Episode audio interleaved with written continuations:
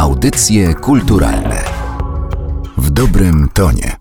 Muniek Staszczyk w latach 80., kiedy założył Tilaf, uprawiał radosną, można powiedzieć, działalność artystyczną i nieprofesjonalną, natomiast zmieniło się to w początku lat 90., właściwie na przełomie 80. i 90., kiedy wrócił z Londynu, do którego musiał pojechać po to, żeby zarabiać na życie jako pomywacz, zresztą bez większych sukcesów w tej dziedzinie, ale za to w knajpie gdzieś na serwetkach napisał utwór Warszawa, który przywiózł tutaj do Polski, nawiązał współpracę z gitarzystą znanym z tiltu Janem Benedekiem, no i we dwóch stworzyli album Pocisk Miłości, który wprowadził właśnie Tilaf na nowy poziom działalności artystycznej. Ale to było tylko preludium. Druga płyta, nagrana z Janem Benedekiem, to już był dotarty zespół, który wzorował się przynajmniej ze strony Janka na Rolling Stonesach, czyli wydawało się, że mamy duet y, twórczy, tak jak Keith Richards y, i Mick Jagger. To tutaj Muniek Staszczyk i Jan Benedek. Trochę nie zgadzała się z tym reszta zespołu, ale to dopiero miało się odbić przykrym echem później. Natomiast u szczytu możliwości zespół przygotowywał album King.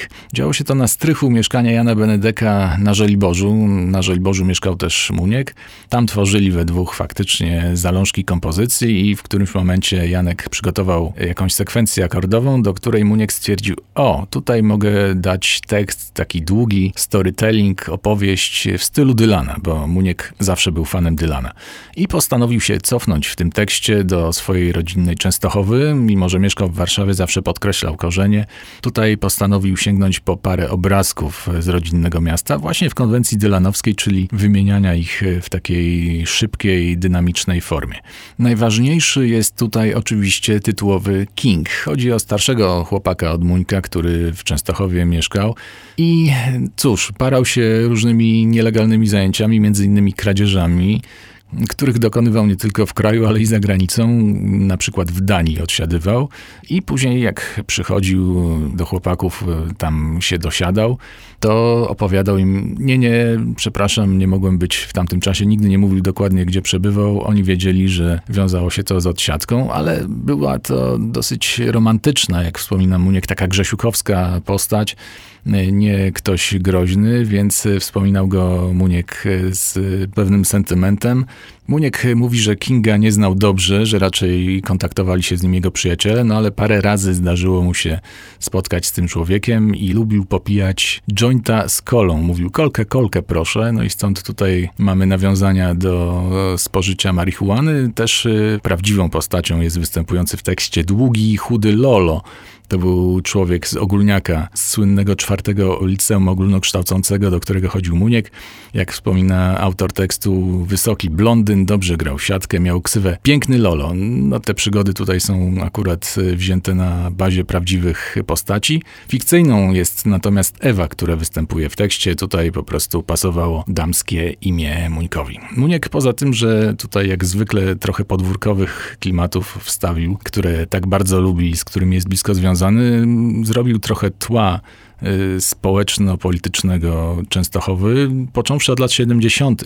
Wstawił m.in. swoje przeżycia jako ucznia szkoły, który został zmuszony do przybycia w 76 roku na otwarcie trasy szybkiego ruchu, słynnej Gierkówki, na powitanie pierwszego sekretarza. Tam się zebrała grupa dzieci, y, miała machać y, i robić radosne powitanie w Częstochowie, natomiast pierwszy sekretarz tylko przemknął i tyle go widzieli. Z drugiej strony Muniek y, wspomniał tutaj pielgrzymkę papieża w 83 roku, więc połączył te dwa wątki.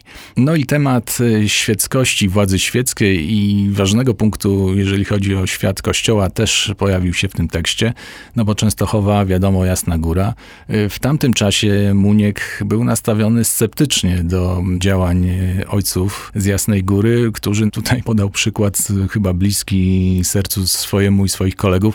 Nalegali na przykład na zakaz zakaz sprzedaży alkoholu blisko terenu klasztoru. Z czasem zmieniło się to w twórczości artysty. On w ostatnich latach odbył pielgrzymkę do Czarnogóry i tam, jak wspomina, przeżył objawienie pewne, związał się bliżej z kościołem.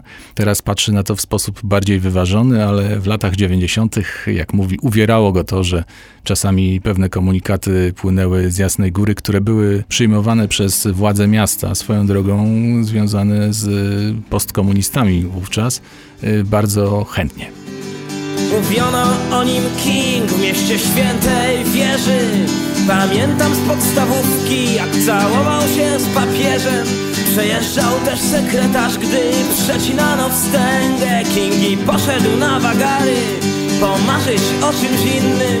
Był zawsze trochę z boku na bakier trochę był w szkole nikt nie wiedział, czym King naprawdę żył. Utwór King był tytułową piosenką z płyty King, uważanej przez niektórych za największe dokonanie Tilawu, która ukazała się w 1993 roku. Niestety był to łabędzi śpiew składu z Janem Benedekiem, ten duet kompozytorski ten polski Mick Jagger i Keith Richards nie do końca pasował reszcie zespołu. Tam nastąpiły tarcia. Jan Benedek postawił wszystko na ostrzu noża. Powiedział, że albo ja, albo oni. Muniek nie chciał zmieniać co chwila muzyków. Wobec tego skład się rozpadł, no i mamy tylko płytę historyczną, chociaż oczywiście King jest wciąż przywoływany w repertuarze choćby koncertowym grupy T-Love.